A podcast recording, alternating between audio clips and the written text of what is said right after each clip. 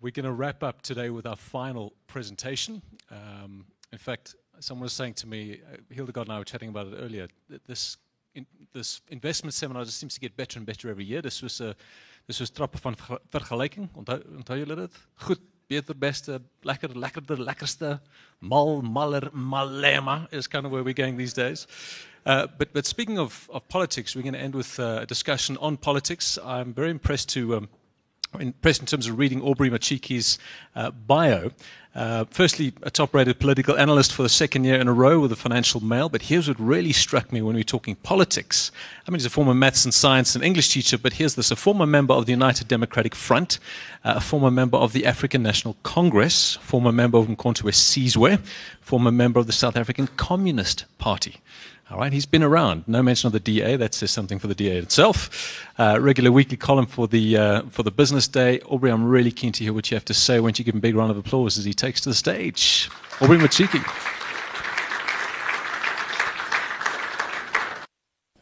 Um, good afternoon. Kalispera. Kalimera. Is it still Kalimera? Oh, the sun must still set. Um, Molweni, I, I feel like a child in Willy Wonka's uh, chocolate factory. There's chocolate everywhere. Uh, that's what our politics is like at the moment. Um, in fact, if, if uh, you allowed me, I think by this time next week, I would still be talking to you about what's happening in our political landscape. Um, I want to start with a story. Those of you who are sensitive um, can, can, can block their ears. And then you'll ask the person next to you what I said, what the story was about. Um, there is this country, you know it well. Every year it has the running of the bulls. And this year again, it had the running of the bulls. And what happens after the running of the bulls, there is a bullfight between the fiercest bull and the best matador in the country. After that, there's an auction. Uh, this is the sensitive part. Um, what the bidders bid for are the um, assets of the pool, uh, the balls of the pool. And every year, the same man, the richest man in the country, is the highest bidder. And the balls are taken to the best restaurant in the country to be cooked by the best chef in the country. And the same thing happened this year running of the bulls, bullfight, uh, auction, and the same man was the highest bidder. Um, so, as it has become customary, he was presented with his sumptuous meal, sorry, at the center of which lies the testicles of the bull.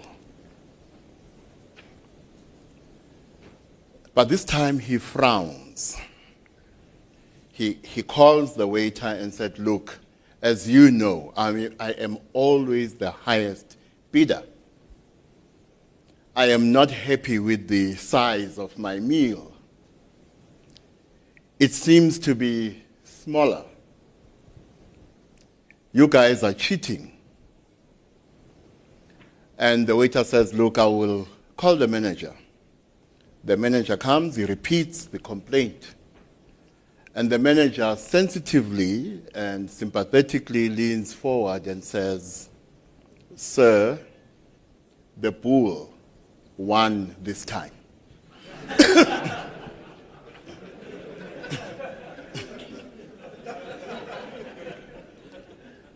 Now, I don't remember what he did with the balls. and maybe I should, I should never remember. This is not a story about matadors, the running of the bulls, the fiercest bull in the country, the richest man in the country. This is a story about disruption. This is a story about disruption. And there's an interesting relationship between disruption and technology and technological advances.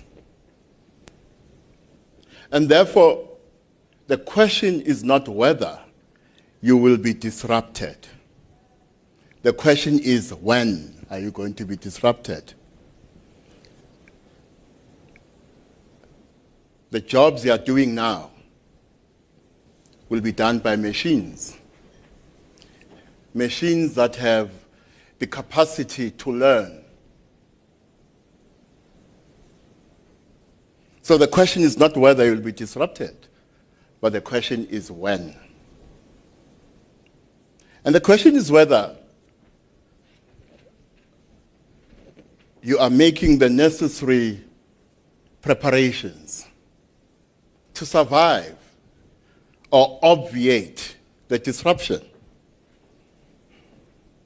Um, let me ask you a question, because you look like you have the answer. you know that um, our universe is going to be sucked into the sun in about 5 billion years. 5 billion years. Should we worry about that? 5 billion years away. It's 2018 today. Should we worry about that? How many of you think we should worry about that? How many of you think we should not worry about that? Five billion years from now we'll be all gone. So it's not your problem, it's their problem. we should worry for them. Should we worry for ourselves? At the moment, no, we have nothing to worry about. Okay, okay. That's good. We should not worry it's five billion years away. I mean, away. It's like going to the gym. You know how people wake up and they go to the gym? And I look at them and I think, what a waste of time. because they should not worry about the future of their bodies, about dying and all that. For two reasons. First of all, why take a good body to the grave? That's the first reason. And the second reason, my advice is when you feel the urge to exercise, lie down until it passes and you'll be fine. and there is a third reason. Well, it doesn't affect everyone. If you read the obituaries in the newspapers, you'll realize that people die in alphabetical order. so if you are Zuma, you are safe. If you are Abraham's, well, time is up. So you don't have to worry. You don't have to go to the gym. But when it comes to this one, if I'm the CEO of a company and I ask you this question, and you say to me, because it's five billion years away, we don't have to be worried, I will fire you on the spot. Because the kind of person you want in your business, the kind of person you want in your company, is the kind of person who will say the solution is to watch the demise of this universe from another universe. The solution is to create markets in another universe. The question is what kind of technology and energy do we need to set up markets in another universe and watch the demise of this universe as spectators from another universe. What kind of research and development do we need to do? That's the kind of mindset you require, especially since a lot of the changes that, that are going to happen, it doesn't matter where you are in the economy, are not going to happen over a period of five billion years. Over the next decade, the first 3D printed car will be produced in the US. Over the next decades, our clothes will be connected to the internet. Big data will be a normal, everyday thing. And therefore, the kind of mindset you require is the kind of mindset which anticipates these changes. And as we go forward, the period within which these changes happen will become shorter and shorter. But the changes will become more and more impressive as far as the, as far as the impact is concerned. Now, if, for instance, you help the insurance industry, you, you may want to know the following. And this is from the, fourth, the book, The Fourth Industrial Revolution. And it says, employment will grow in high income, cognitive, and creative jobs, jobs like yours, and low income manual occupations. But it will greatly diminish for middle income, routine, and repetitive jobs. And if you think of South Africa, that's the bulk of the working population, given the fact that have a problem of skills and an underperforming public education system. So that's the kind of disruption technology will bring to the fore if you are ill prepared for the changes that are coming. Now, of course, if you are a politician, you may assume you have nothing to worry about. And my point today is that if you are an ANC leader, if you are Cyril Ramaphosa, The question is not whether the political power of the ruling African National Congress will be disrupted or not. The question is when will the disruption come? The disruption will come. The only thing we can debate is the nature of the political forces and changes that will bring about the disruption to the political power of the African National Congress. But that power will be disrupted. And in my view, that power is in the process of being disrupted. If you are Mmusi Maimane, the leader of the Democratic Alliance, the same applies to you. The power of the Democratic Alliance as the most dominant political force on the right of the ANC itself is going to be disrupted. It's not a question of whether it will, it's a question of when. It will definitely be disrupted. Which means the landscape in future is not going to be a landscape dominated by the ANC and the Democratic Alliance. What we can quibble about is whether this will happen in our lifetime or not. If you are as young as I am, chances are is that it will. I have said to ANC leaders that the ANC will reach its 200th birthday, but we'll celebrate that birthday not in a stadium in Mangaung, but in a cozy restaurant in Bloemfontein.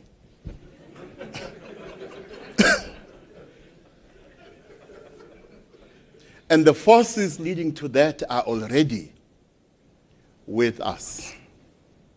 Now, as we are here, we are missing the State Capture Commission of Inquiry.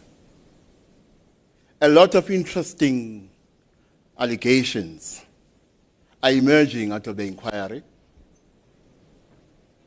You heard from former Deputy Minister of Finance, Mcebisi Jonas, and then former Member of Parliament, Vytjie Mentor, and today and yesterday we heard from Themba Maseko.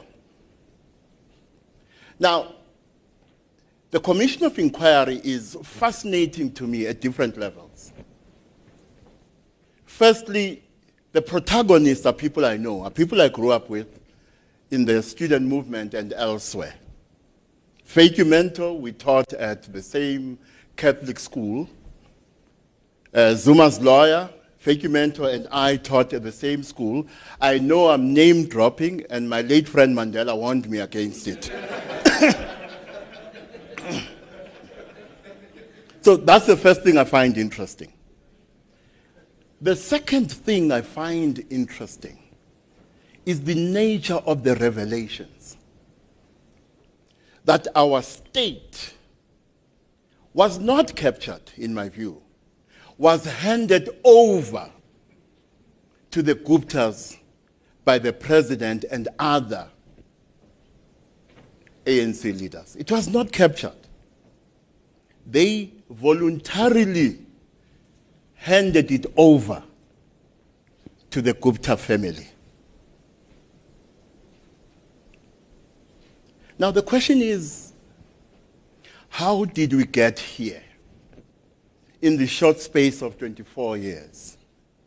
How, in the short space of 24 years, have we managed, has our political class, has the ruling party managed to portray what Mandela stood for?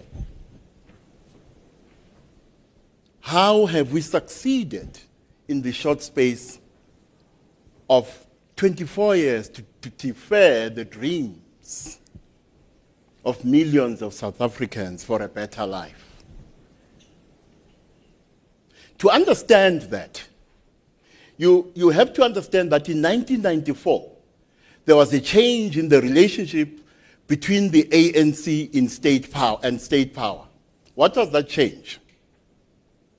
access to political power through the ANC since 1994 is no longer an end in itself, but has become the means towards the achievement of another end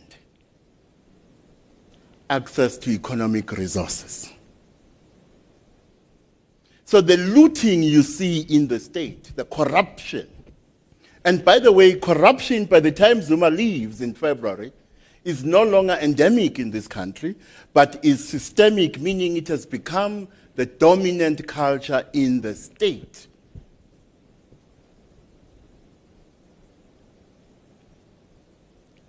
It was not endemic anymore.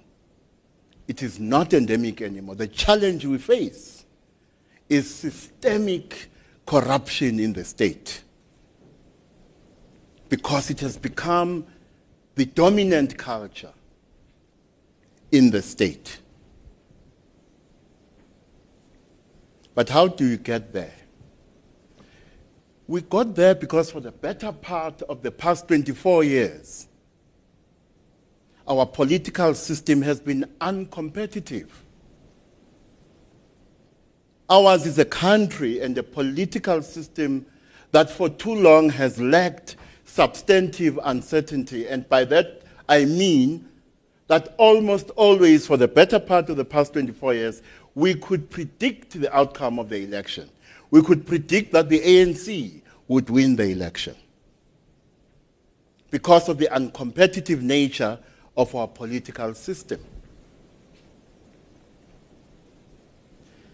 And two things happen when a single party is dominant for too long. And this we refer to as single party dominance. What single party dominance delivers are two things. The dominant party becomes desensitized to the interests of ordinary citizens because it knows it will not lose an election. It can deploy anyone to the legislatures, to, the, to our municipal councils, to the National Assembly, to cabinet. It can deploy palookas, knowing it is not going to be punished by voters. There is no way in 2009 the ANC would have fielded Jacob Zuma as its presidential candidate if ours was a competitive political system. Because it would not take the chance of fielding someone who would make it lose in the 2009 election. But the ANC could risk fielding Jacob Zuma as a presidential candidate because of a lack of substantive uncertainty. It did not have to worry about losing an election. The second thing which happens is that single party dominance delivers institutional uncertainty. Look at the National Prosecuting Authority, the political interference there. Look at the Hawks, the political interference there. Look at what is coming out of the SARS Commission of Inquiry. How there was an attempt to capture both SARS and National Treasury. Institutional uncertainty. In other words, single party dominance has compromised the integrity and credibility of some of our most important democratic institutions. The first problem that is single party dominance delivering a lack of sensitivity to the needs and interests of ordinary citizens on the part of the ruling party has what I call the Viagra effect. you know how Viagra came into being. Uh, there's a medication which had this uh, beneficial side effect. And from that beneficial side effect, the the side effect was isolated, and out of it came Viagra. And we all lived happily ever after. In the same way, because for too long the ANC has been insensitive to the interests of ordinary citizens, the side effect of its single party dominance is a change in the electoral balance of forces. Now, if you look at 2004, the ANC won 69.69% of the vote, which translated into 279 seats in the National Assembly. And then in 2009, it won 65%, which translated into 264 seats in the National Assembly and then in 2014, it won 62.3%, which translated into 249 seats in the National Assembly, which means in the decade between 2004 and 2014, the ANC lost two minibus taxis. and what does that show? There is a shift amongst ANC voters. And the trend is downwards because the single party dominance of the ANC delivered a ruling party that had become too sensitive to the interests of ordinary citizens. And this shift was highlighted more forcibly by the outcome of the local government elections in 2016. The ANC lost Tshwane, Johannesburg, Nelson Mandela Bay, and so on. In fact, the ANC is losing support in both the metropolitan areas and rural areas. And the population dynamics are changing. From this election, the voter will be younger. And therefore, the ANC will be unable to invoke apartheid in an attempt to mobilize voters.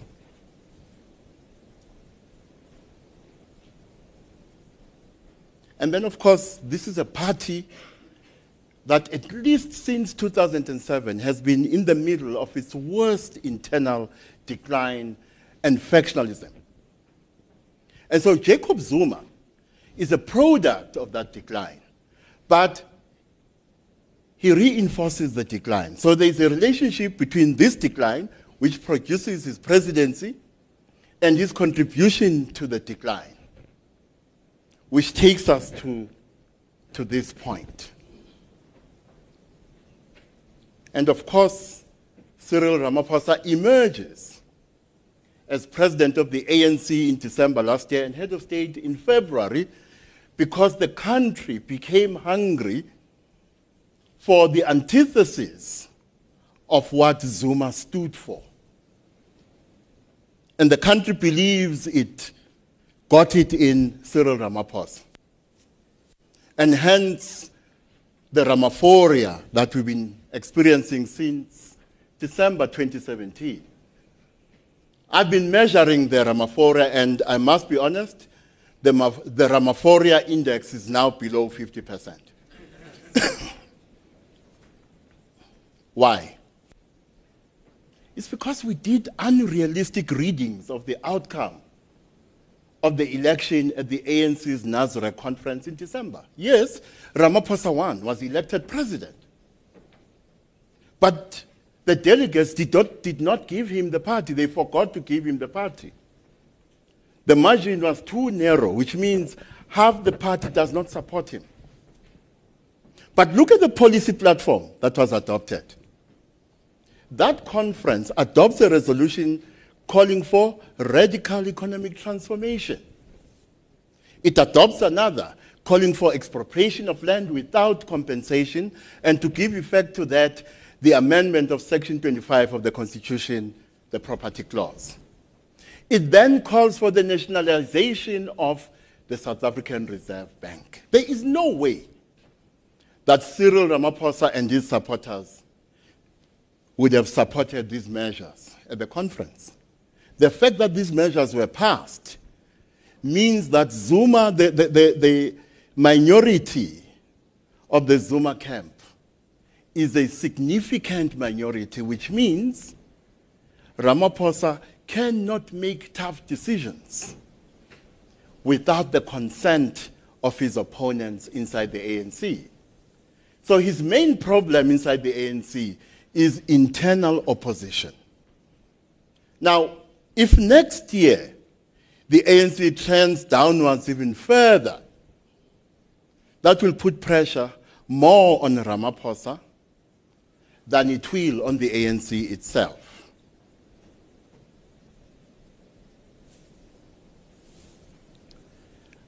Let's look at the DA. The DA at the moment is like a snake that is swallowing itself from the tail. It is cannibalizing itself. It has developed its own internal tensions and factionalism.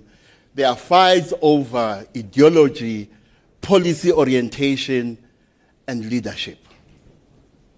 And of course, the Patricia de Lille imbroglio has compromised the support of the party in areas such as the Western Cape.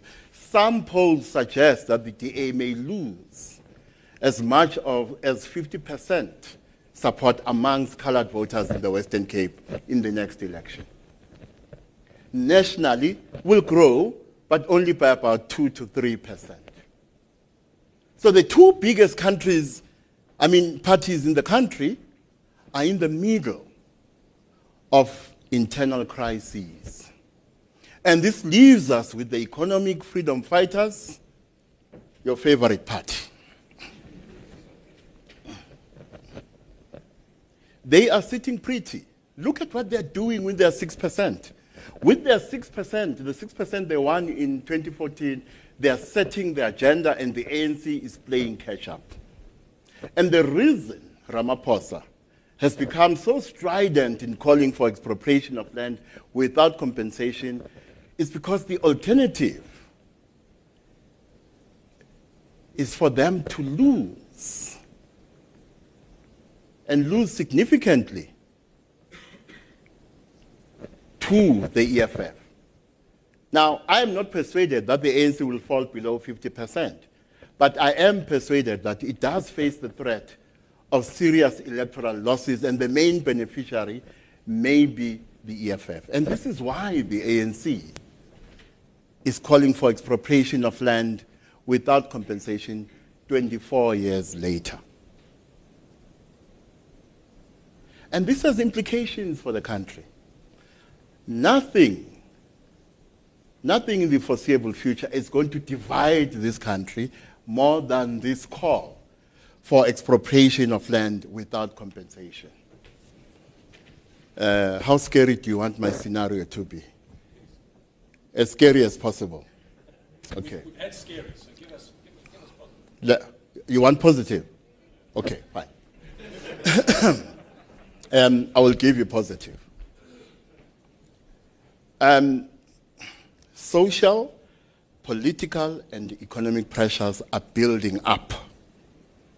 South Africa is heading towards a perfect storm of discontent.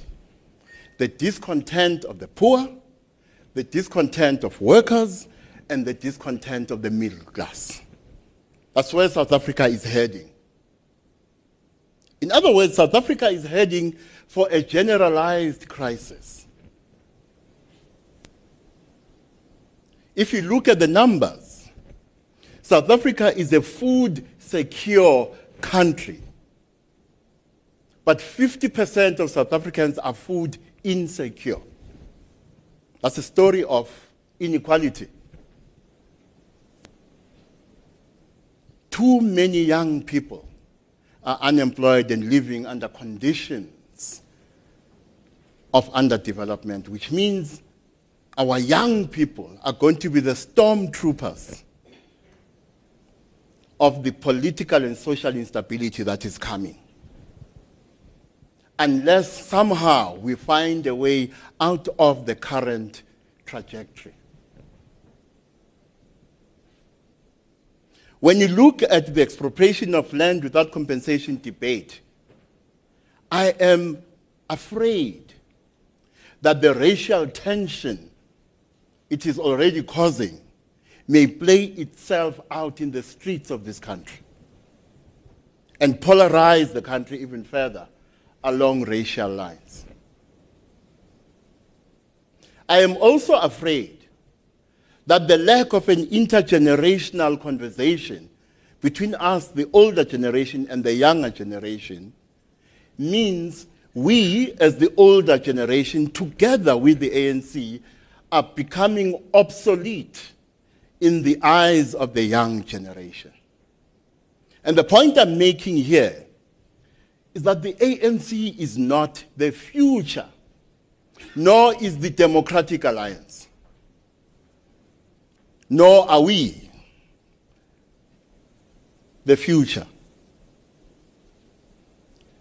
And, and what that means to me is that we may have to accept that a new revolution is coming. Because those who fought in the old revolution have gone as far as they can, are running out of ideas, and cannot innovate and cannot unite, unite us behind a common vision for South Africa. It will, in all probability, be the task of the younger generation to start a new revolution.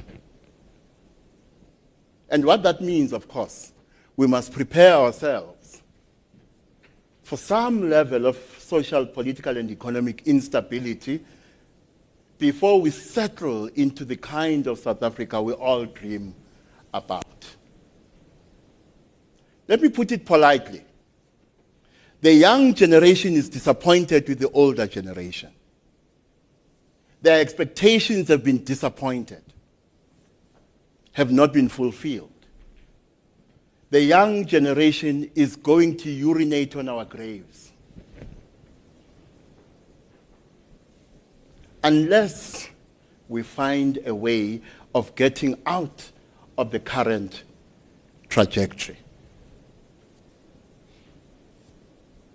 In other words, the grass is very dry in South Africa. I know the president said for South Africans, economic growth is around the corner. Which corner? I don't know. Um, because I'm polite, I'm not going to ask what the president has been smoking. Because in the foreseeable future, growth will be anemic. Anemic, amongst other reasons, because as long as the ANC remains in power, the kind of change that is required in South Africa is not going to materialize. As long as the ANC remains in power and continues to do this dance with the Democratic Alliance, the kind of change South, uh, South Africa requires is not going to materialize. The structural changes that are required in the economy are not going to happen. The structural reforms international investors, uh, ratings agencies, and others are calling for are not going to happen because, amongst other problems, we sit with a lame duck president. Cyril Ramaphosa is a lame duck president. As I said, there's an extent to which he cannot make the decisions that need to be made without the consent of his opponents inside the party. And if the ANC trends downwards, as I said, next year, his dilemma is going to deepen even further. Let me throw something at you. You can ask me about it next year. Don't take it for granted that Ramaphosa will be the president of South Africa after the 2019 elections. Don't take it for granted. If he does, don't take it for granted that Ramaphosa will get a second term. Don't take that for granted. DD Mabuza is waiting in the wings. And can you imagine a South Africa under DD Mabuza? It will make Jacob Zuma look like Mother Teresa.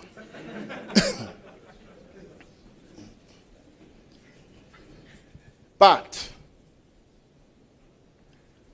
the solution is in our hands. In this way, we, we need to dream the kind of South Africa we want into being because if we don't, others, like the Guptas, will dream the kind of South Africa they want into being. But I'm not talking about putting a mat on the floor, sitting and going.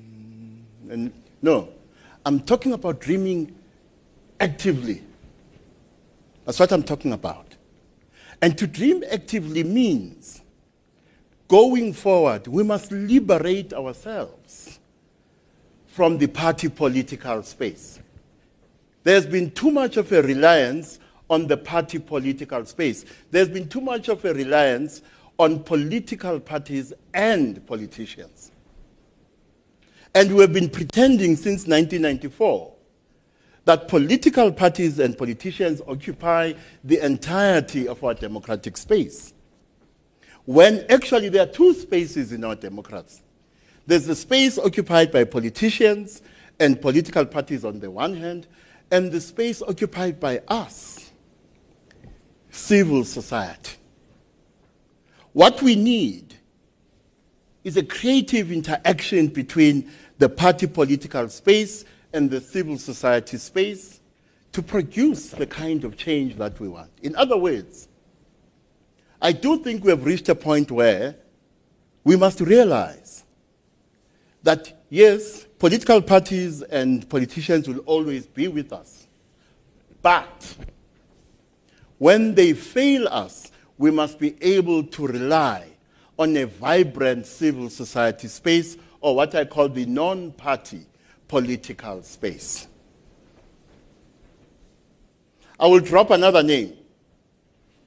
I had a discussion with former Finance Minister um, Jonas. And he said to me, Aubrey, we have three years to get out of this trajectory if we don't get out of this current trajectory, South Africa is facing a future of social, political, and economic instability. But the solution is in our hands in another way. Political parties need to realize that the time is gone when voters will tolerate underperformance. Which means next year, you must be careful about how you exercise your vote. Because it seems to me that currently we exercise our vote in a manner which disenfranchises us. We need to be more strategic, we need to be more tactical about how we exercise that vote. For those of you who are in business, yes, we need to find a cure for the levels of mistrust between the ANC government and business. But business must come to the table, must come to the party when it comes to envisioning a South Africa in which we can better the lives of all South Africans and we can create better conditions for business to thrive. In other words, we need to reconnect with the idealism of 1994. We need to reconnect with the soft power the idealism of 1994 gave us. In other words, we need to reach for the impossible. Because as they say, politics is the art of the possible, revolution is the art of the impossible. Business has a place to play, has a role to play in reaching for the impossible. As long as we stay in this current trajectory, we are going to muddle along. I made a prediction in 2007 and I'm sticking to it. My prediction is as long as the ANC remains in power, South Africa does not get out of this rut before 2029. And that is if we are lucky.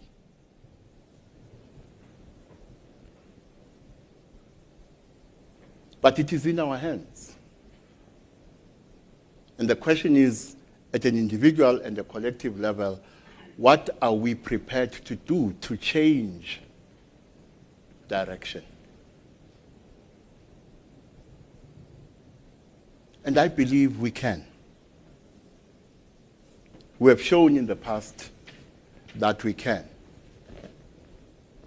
And we can if we have the tough and difficult conversations we need to have about our future. Otherwise, we stay in the current trajectory.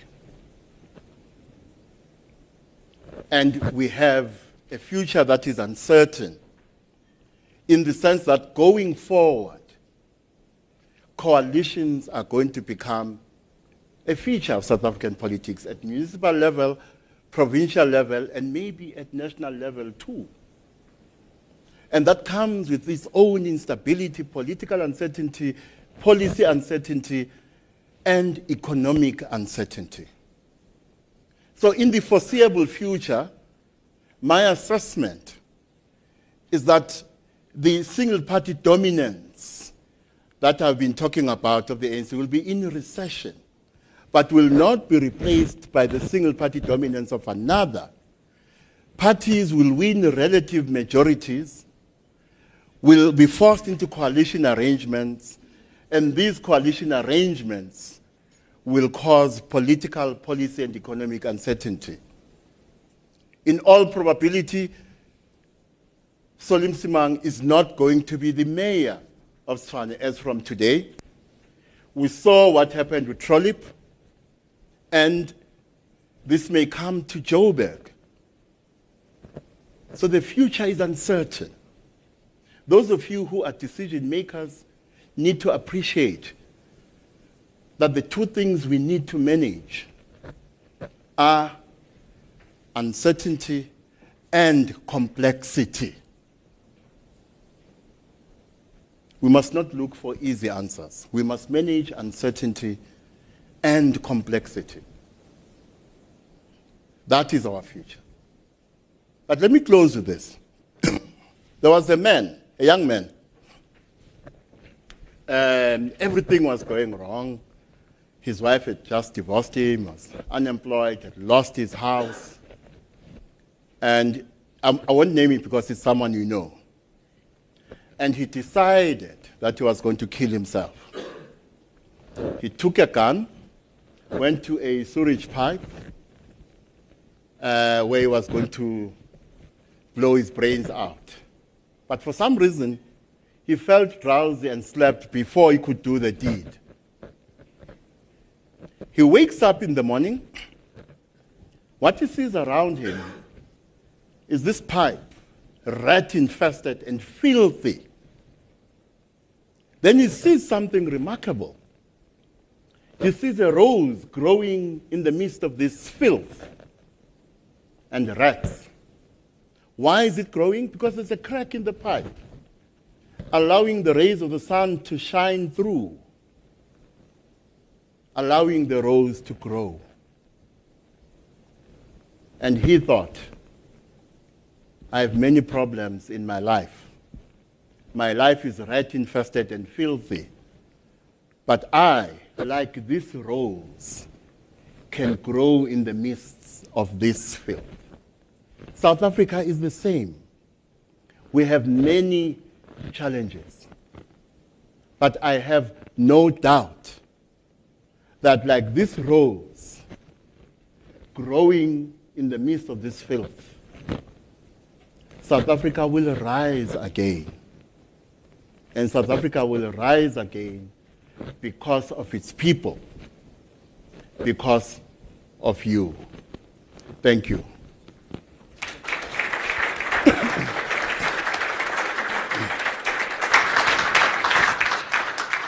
Thank you very much, Aubrey. I'm glad you ended like you did. I was failing to see the positivity in youngsters desecrating our graves and a lame duck president and DD Mabuza in the wings and a not out of the rut by 2029. So thank you for David's story and the rose and the, the, uh, the sewage tunnel the sewage tank, which is amazing. Um, have you got time for some questions? I almost didn't want to open the floor to that, but if there are, I think it would be fair to ask Aubrey a question or two. I think it's been a, a very sobering outlook on, uh, on South Africa? Aubrey, I don't think so. I think Abraham Lincoln famously said it. The best way to predict the future is to create it, and that's what you said. There's a question right at the back. Thank you, sir, for the presentation. Um, a bit of an open-ended question, but after they freed South Africa, why do you think the political will is lacking to help ordinary South Africans from which, for which they fought for. I, I, I, fail to understand that. I'm perhaps too young. Mm. But from your generation, from the noble roots it came from, how did we get here? Uh, from my generation. Which generation is that? um, I, I, I still maintain that the problem, the core problem, which has brought us to where we are is an uncompetitive political party system. I might also add to that the fact that this uncompetitive system is reinforced by our electoral system, the proportional representation system, a system which privileges the desires of political parties and their, and their bosses at the expense of the ordinary citizen. And hence, in a paper I wrote some years ago, I proposed that South Africa should adopt a mixed system similar to what they have in Germany and in Mexico. So that's, that's the first thing. The second thing is that the problem of single party dominance does not start in 1994. Remember, we had single party dominance, the single party dominance of the National Party from 1948 to 1994. If you combine that period with the 24 years of the ANC, Uh, if my arithmetic serves me well, it means we have had almost 80 years of single party dominance. And what that means is that South Africa has not had a culture of strong and effective opposition for close to 80 years. And therefore, the political will we are talking about, or the lack of political will we are talking about, is a product of lack of competition. Because those in power are, are not afraid of losing that power. But it has produced something else. Uh, we talk about state capture. There's something worse it has produced, what I call the deep state. And the deep state comes into being when there is a confluence of the interests of senior government officials, politicians, uh, rogue elements in business, rogue elements in state and private intelligence sectors, and criminal syndicates. In other words, senior government officials, politicians, rogue elements in intelligence, rogue elements in business, and elements in the criminal underworld come together in pursuit of a common economic or business goal. But in the context of single party dominance, you end up with more than one deep state project. And the, and the different deep state projects come not only into competition with one another, but come into conflict with one another. And this manifests as conflict in the dominant part. This is what single party dominance has produced. In other words, when single party dominance becomes the dominant reality in the political landscape, there is no incentive for politicians to do better for ordinary citizens. That is why we were, uh, that's why we're here today. Aubrey, thank you very much. I think let's leave it there. We have a gift for you a pair of running shoes and a gym membership. Uh, do you enjoy that? because exercise is good for you.